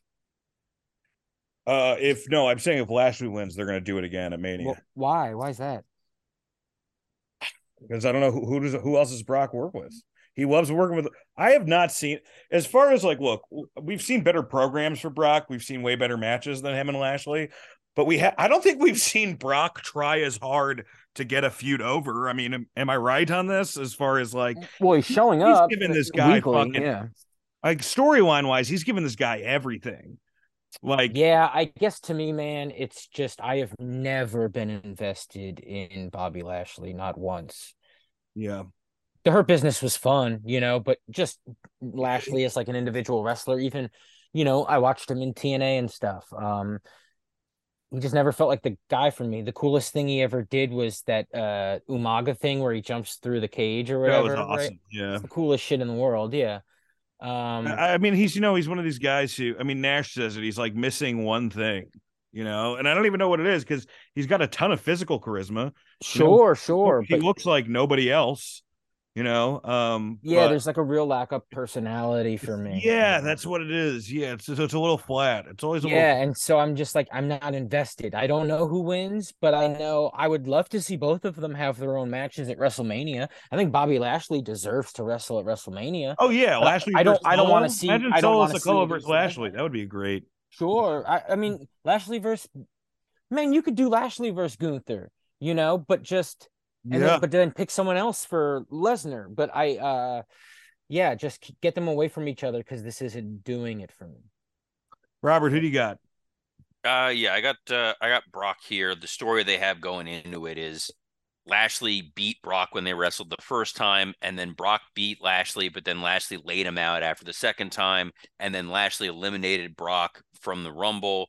So Brock gets his win back here, and I'll I'll take the controversial stance of I wouldn't put Brock on Mania. You know what? It you have big matches for that show. You don't need Lesnar for that event give the slot to you know potentially a a, a full time guy to to have a match. I don't think Brock will necessarily care. He's getting he's getting paid a pretty good I don't know, amount man. anyway. If they don't, if they don't have Cena, they're gonna fucking need him. well, if they get Cena, then I don't I don't think you need Brock. If you're able to get Cena to do Cena theory or whatever it is, I don't think you necessarily need Lesnar because then he's just in a slot on the show versus feeling like a main attraction. Hear me out though. Maybe Lesnar should just have a slot on the show in a in a fun way. If they actually like put him in a tag match, you know, like something we never see Lesnar do, then I wouldn't mind. But I understand what you're saying; it's stale. But he's Brock fucking Lesnar. Well, It's that's what I was saying in the WrestleMania. beginning of the It's podcast. nights. He's he's in it. He's on one of the nights. In the beginning of the podcast, I was saying Brock and Dom. Oh, I love that idea. Yes, No, I'm, I'm, 'cause, I then love all that that. is It's so dumb and storyline, and then Brock kills him. You know. yeah, I want Brock to have fun at WrestleMania. That could be fun. Yeah, if, if he's fine. not fighting Gunther, I want him to like be forced into like a silly thing. I no, they're care. gonna they're gonna do Gunther, Drew, and Sheamus in a in a triple threat most likely. That's where they're kind of going, and that'll be a fun physical match. Like I think that'd be Sheamus, really good. Sheamus and Drew are best friends. They're gonna have a great time beating the fuck out of each other, and Gunther's gonna look like a star. Drew's that's a- a, a fantastic in-ring wrestler, and Gunther is better than him, like demonstrably better than him. I, I'm not gonna say much better than him, but he's better than him. That's how good Gunther is. You know what? How about? I That's mean, how this might be stupid, but you because it is a it is a you know it is a great title and it's a it's like the workman's title, right? It's Gunther's title. It's like the cut your head off title. Uh, if they did the triple threat the first night, first man pinned, you know, is out, and then they have the the you know the singles match the second night, just so you have like battle scars and they're fighting again. Is this fun or is this shit? I, I think there's not enough room. I think you just Nah. put those guys in one match. Because they're probably I- going to do like five matches a night, right? They're- They've been they're pretty look- tight. Oh, They're they're gonna do. this- They'll do seven a night. Okay. They're looking to keep it somewhat trim and make the matches feel special as opposed to good. 30 multi-man everybody gets uh, a participation trophy which is kind of why if they're going to keep brock off i don't mind it if they put brock in a weird attraction so be it i don't need to see brock and lashley again at mania I But don't either. I I agree with that. I agree with that. Mike, who do you got? mike's Mike? on mute so he might be Oh, uh, he might be asleep. attending to logan yeah Let me let me just say Hey, that uh, one second. uh, listening listening to you guys talk about this match, it would probably be as fun as watching it. Um, I thought that like I, I I just it just feels like this is one of those. It was like like like Jungle Boy and Brian Cage yesterday. One of those like, have I seen this fifty times or twice? I don't know. Um, but I I think Lesnar wins, and I know you mentioned not having Lesnar on Mania. I think that's crazy. He is an attraction for them still, and uh so I think he beats Lashley and goes on to do something else. Yeah, the idea of him and Dom is hilarious. Yeah, it's a different. It's like just a way different. It's Hollywood, baby. It's a fun story. Yeah, because he can make Dom his sub. Dude, and then Brock and Rhea have a stare down. Remember that? Remember when we like all did that joke? Yeah, yeah. We all, not only oh, did we, but the entire wrestling universe. It was. Yep. And then, And yeah, then and then they booked they booked Dom to be a sub. yeah, yeah. No, the only the only way Brock and Dom works is if Dom gets Rhea in his corner and Brock brings Sable. Uh, no, no, I don't want those. No, she's not allowed out of the house. I'm joking. no. I think you know the thing about Brock, Brock and Dom is like cocaine bear. You know what I mean? You want to just see a wacky story, like it should just be Dom disrespects Brock backstage, Brock, and then after that, Brock, it's just him for a month trying to get out of the match, and then he gets killed by Brock. I have one better. Dom gets Brock's chest tattoo. That's great. And Brock is like, Are you fucking serious? And they have this feud, but it turns out in the match that it's like one of those like sponge ones. But he's a fake hard ass, so he has to pretend the whole time that it's not. to like impress Rhea or something. But then Brock is like, dude, what? Or what if Rey hires Brock to teach Dom a lesson? That'd be fun. Ooh. But don't you love uh you know her with uh, newly Oh, crowned women's champion on Sunday and night getting in Brock's Guys, face? They got to do Dom and Rey. Yeah, I know, but come on. know. Dom no, is so much wait, bigger on. than There's the your- legend Rey Mysterio. Hold on, there's your there's your, your moment. Hold on. You got if you get Dom confronting Rey and it's Dom and Damian Priest bullying Rey, and then Brock comes out for the save and that's a tag. yeah. That's that's kind of fun and it or gives those guys something to do. or or you have Rey come out and he says to Dom, "I know you want me to fight you. I know everyone wants me to fight you at WrestleMania, but I can't. I can as a father put my hands on you. There's something lines I can cross. I cannot cross this line. But I know someone who will." I love that. And then he so he basically gets Brock to beat his son's ass cuz he can't emotionally do it. Yeah. That's What great. if he's like, no, what if it what if Dom upset the Aryan Brotherhood or whatever they're called? What are they What what is the white guy, the evil white guys? oh, it Yeah, two okay. days in prison. Yeah, and now he's the boss and he has to, you know, we could do that. We just spent 20 minutes fantasy booking Brock and Dom. So, you know, we're doing well here. yeah. I mean, now I'm not excited about talking about any of these matches. Well, speaking of not exciting, Edge and Beth Phoenix are taking on Finn Balor and Rhea Ripley. I mean, yeah, yeah, man, I don't care. Yeah, Finn and Rhea. I mean, Rhea, Rhea and Finn have to win, right? I mean, Yeah, Rhea needs needs the win going in. I, I wouldn't lose. I I heard wouldn't I, heard they were gonna do Edge Balor in a in a uh either Hell a in a Hell in a Cell, right? At Royal Rumble. no, they were going to do it at Rumble, and then they were going to do an Elimination Chamber. Now they're saying Mania. I think they should do just Demon versus Edge, and Edge is like the first tie to beat the Demon.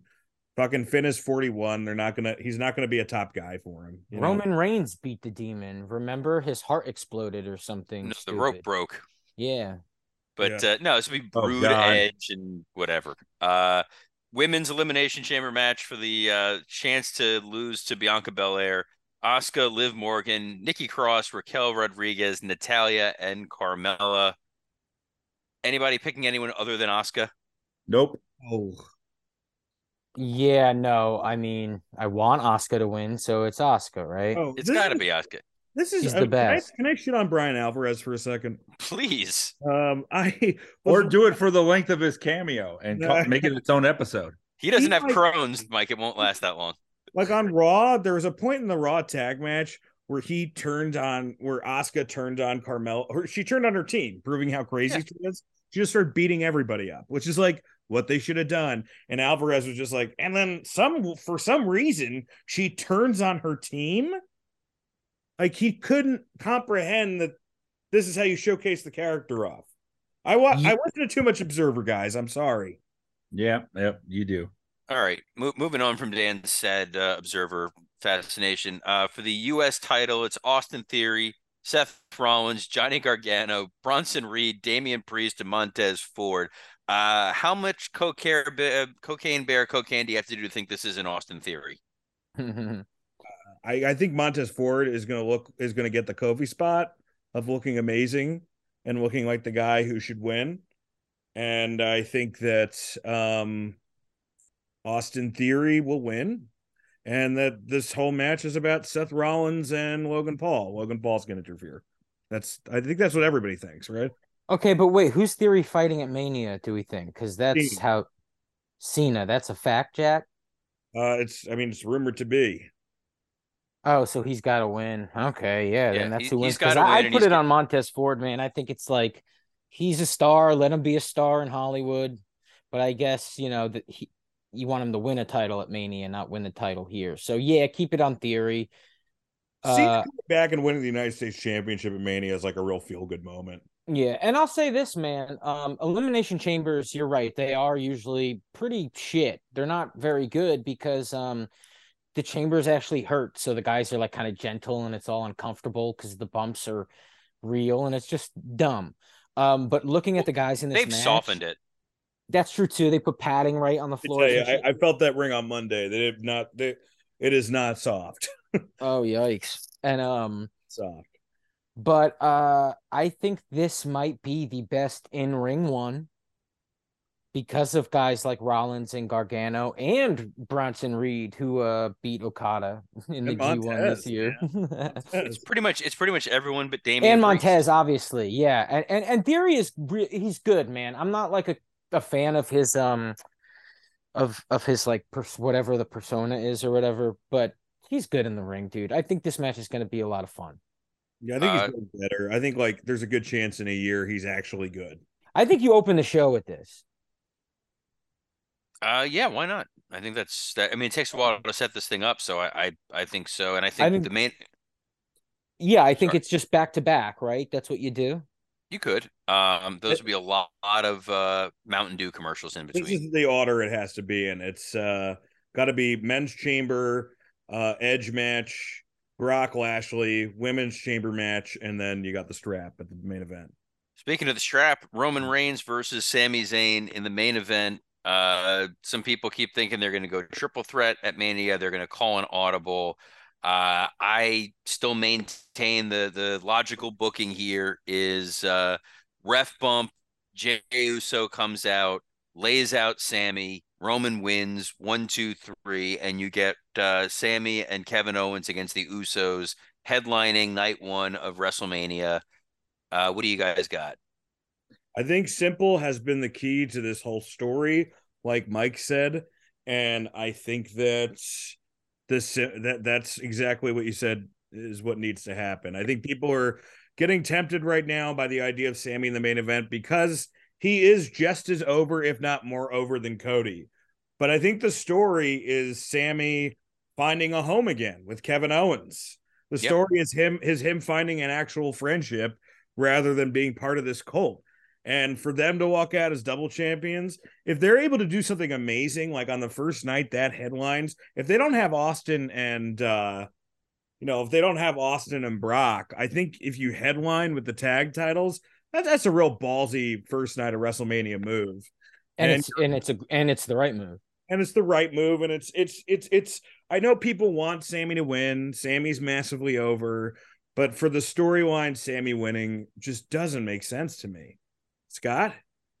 Yeah, no, I mean, unfortunately, Sami has to lose uh, because it does exactly what it's supposed to, which is mm, it makes you want to see Roman lose that much more. Uh, and I and I don't think it, it's gonna make people want to see Sami go after the title after that because if if you're paying attention to the story, he he needs to fight the Usos, you know and he needs to do it with Kevin because, like you said, he does need to find a home. Now, the real story, though, and this is what I'm so fucking pumped about, is that promo on Raw. The whole thing was he. It's like.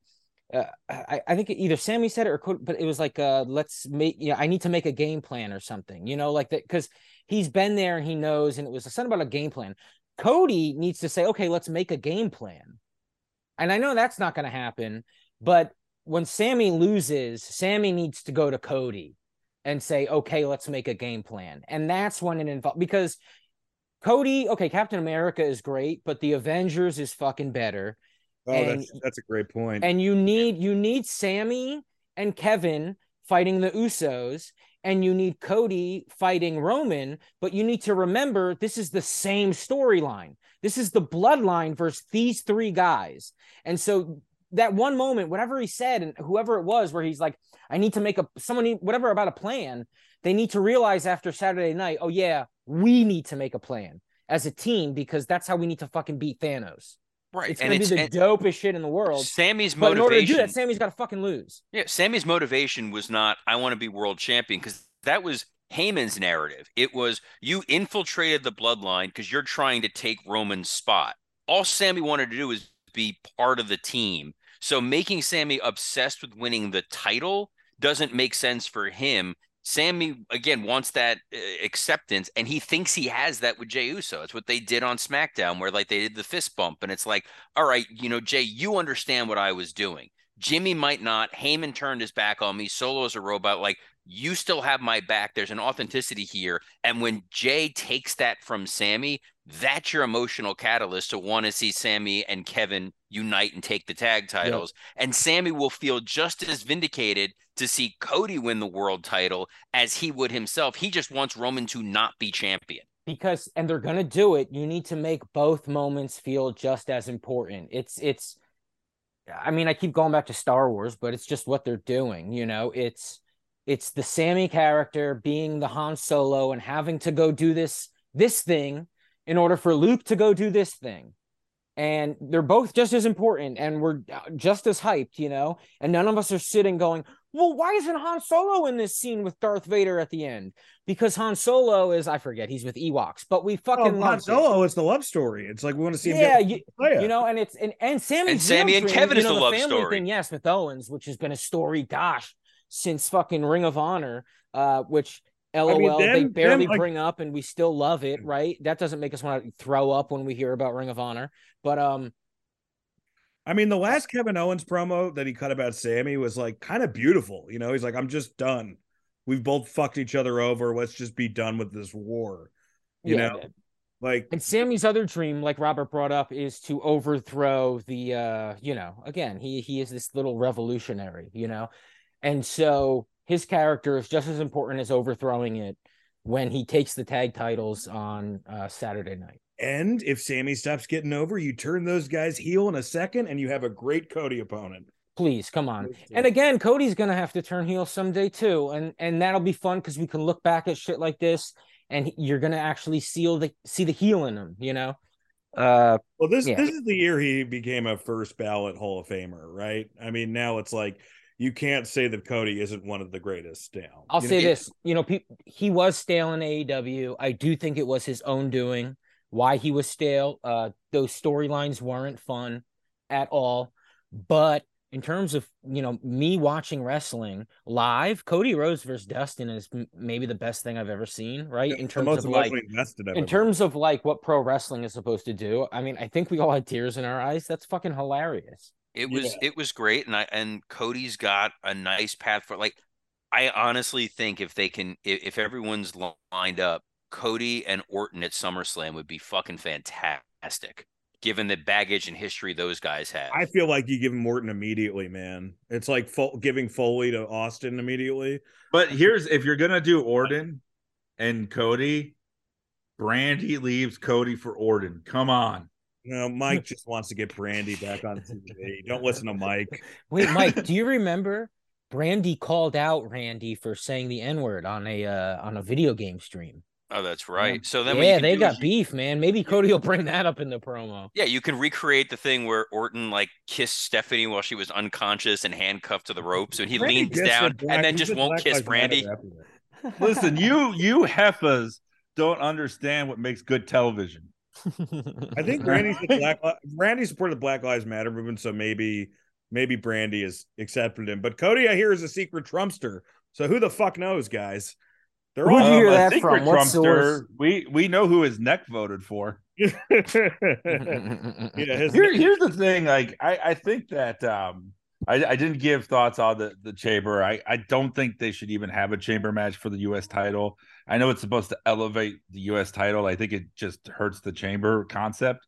Should only be for world titles. Like, um, but I think that this match, it, this is a one match show, and that that's that's fine also, um, because they built this match really well. I think that the reaction is going to be amazing. This would be a time where I would have Sami go out second because I think that that Montreal reaction for him is going to be unbelievable. And I'd love to see Roman's reaction to that. And then, um, as for the match, yeah, he has he, he has to lose, but I think yeah, there's a way to do it to advance the story. And well, look, if this is going to be a huge mistake if Sami loses, and that Sami sh- and then it should be a triple threat at Mania between Sami, Cody, and Roman. Because my thing is, if this, you know, if this is, you know, this is more of an angle than a match, that's fine too, because that happened last time and it fucking worked. That that's all right. Like we know where we're heading with all this stuff. I do think that Cody himself now has to have some participation in this.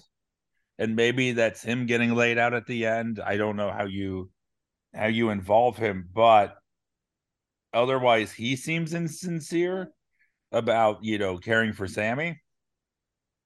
But I think that this ends with the bloodline is fucking unstoppable. Can anyone stop him? And then you get us really excited. This this has to be Drago versus Apollo Creed. Oh, I I agree. The end of, they should rip our fucking hearts out. Yeah, well, they yeah. have to, and they you will. Should, you should have them just beat the fuck out of Sami and Cody by the end of it. They should have Kevin Owens come out there. It just should have... literally the crowd should want to jump the rails to help whatever they're doing to Sami and Cody and Kevin. That's how the show needs to end. The but you know what, Montreal you overreacting, Scott? That would never happen. It's like, hey, please don't do that. but but, but let's just take a moment. Sorry. Let's, just take, take a moment and think that Scott thinks they speak with a British accent in yeah, Montreal. I only have like three accents, and two of them cannot be said on recording. So Well, guys, I was trying to do like a French accent. I had a bunch of great French act outs, but the moment's passed. like, go dude, ahead, if, Dan. If, go dude, ahead. If the fucking if the fucking Mountie comes out, I mean, that would be awesome. And he joins the bloodline. no, but he'd only do it. He's be like, no, he'd he'd have to go over. Like I can just picture Jacques being like, the only way this works is if I go over. Dude, you know what would be fucking amazing? If if Sami's entrance is a bunch of fat French Canadians with beards doing like a Samoan dance. and just psyching Roman out. but I also feel like I could get some work. Yeah, I feel like Owens is going to be in this too. Like this is going to be overbooked, but it's uh, you know, as long as it ends epically like the last one did, that's fine. I, I don't think remembers the match in the last one. We just remember how awesome the aftermath was. Hey, wait, let's point this out. Um Sami Zayn is also one of the best wrestlers in the world. Yes. Um, especially at laying out a goddamn match. So we're also gonna get a match of the year contender. Yeah. It's just gonna be the shit, man. I'm so I'm so pumped. Dude, I feel this this does have those money in the bank Chicago vibes. I mean, yeah, oh yeah, man, oh yeah. But they've done such a great job of why this matters to everybody involved. And um, I mean, I'll just say this is my high spot of, of the week. Like, this is the most we fucking talked about a WWE pay per view in a long time because they're, you know, they they're they earned it, man. They they deserve it right now they're doing a great fucking job. And I mean, this is the most excited I think we've been uh for a road to WrestleMania and like Elimination Chamber really feels like a big pay-per-view in itself. Sure. Uh genuinely excited to see like this. You know, it does. It feels like like great wrestling. We talked about it with the Omega Osprey thing. It feels like a movie you're watching, you know. And um and with this it's like that that emmy winning thing you know I, I don't think you know people were talking about does this deserve to be nominated for an emmy? I don't think so obviously but um but it it is must see tv for uh, uh, fans of this shit you know? And so to be like oh my god i cannot wait to tune in for the main event of this on saturday um and knowing that it's going to be like not just something cool but like an event that i'm going to remember for the rest of the year that we're going to talk about come december it feels like going to see the fucking Avengers movies. Yeah, when they uh, were since, when they were good. Since uh, Mike, uh, since Mike gave his high spot and he just had to jump, uh, why don't we just do our high spot, low spot real quick and uh, wrap this thing up? Uh, Scott, what was your uh, high spot, low spot of the week? Oh, my high spot was I went to a GCW show on uh, Saturday, right? Uh, and the reason it was a high—I'd never been to a GCW show, I don't think, but there was no weapons or anything on this. This was a juniors tournament, and it was so damn good. It started at 2 p.m. There was one show. I didn't go to that show. Um, but then the finals was at eight, and I went to that. It was right down the street from me. And I saw Speedball Mike Bailey, who I'm watching this and I'm like, this is one of the best wrestlers I've ever seen, right? Yeah. And then I literally I just go on my Twitter and it pops up Dax from uh, FTR. Uh, he wrote nine hours ago, I think this was my favorite singles match of 2022. And it's a match with Speedball Mike Bailey. And he said, Speedball is one of the most talented wrestlers I've ever seen in my 19 year career. And I watched this tournament with him. And then the finals was him first Jordan Oliver, who is also unreal. Jordan Oliver. I wish I had all these guys' names down. Oh, wait, I do. It's on the back of this shirt, but I don't feel like taking it off. But um, everybody in this tournament who I saw was unbelievable. And Jordan Oliver won, but that was my high spot, man. It was just so damn fun to watch. And low spot, her. I don't know. I mean, you know, AEW, it, it, was a bad episode of TV, but I don't think it was like uh reprehensible. It was just not good. Uh so I do not know what my low spot is. Did anybody pass away in wrestling? No, right? Jerry Jarrett, but so no. Oh, well, Robert, don't do that to me. No, you uh, know what? That is my low spot. And Mike Jeff is a really nice point. guy, man. Like, wait, even... wait. oh no, Jeff's a great guy, but Jerry, I've heard too many stories to be like, yeah, that's I my low spot. A man who was nice to me. His dad is dead. Rest in peace. Jerry. Yeah, Jerry, sure. I'll I'll, I'll give it to Jerry. And and I'll I'll even say this. My low spot is it might have affected, like what Mike said, the way I view Dynamite because Max did make fun of him, which is hilarious because we've just made fun of him this entire episode. But there was something about looking at Jeff like, oh geez, all right, that's a little uncomfortable, and it was uncomfortable for a moment, and I don't know why, but it was. So yeah, Jerry Jarrett passing away is my low spot. Uh, my my high spot was, like I said, the Patrick Mahomes with the uh, WWE title and actually treating it respectfully as opposed to playing it as a joke. I just thought was really cool. My low spot was the the whole Konnan thing with uh, Takeshita. Uh, I don't uh, know. Wait, what is this? So Konnan on his show took umbrage with the fact that Takeshita last week on Dynamite did the uh, Eddie spot before the frog splash, and he's like, only Latinos should be able to do that, not a not a Japanese wrestler. That and then Miro took shots. Did shots. Logan do it? Logan Paul do it? Everyone did it. Nobody. It's not a big deal at all. Like Konnan came across like a fucking tone deaf idiot, and then Miro called him out, and then Konnan tried. He was like, "Nah, dude, I was just joking." Like kind of like your career is a joke, and Miro like it, it's so fucking embarrassing, Konnan um, his his behavior on it. The initial comment was ignorant and stupid. Uh, taking shots at Miro, like Miro needs to be in a better position used on TV and not in this situation. But it's just fucking ugly and sad, and uh, that's definitely my my low spot of the week. Yeah, I saw Dan? that. I, I thought that was uh, super uh, super corny of uh Konnan. I mean, I, I, I, my low spot is you know, uh, again, condolences to Jeff. High spot, you know, going to Raw live was a blast. Uh, a lot of fun. Shout out Josh who got got me tickets.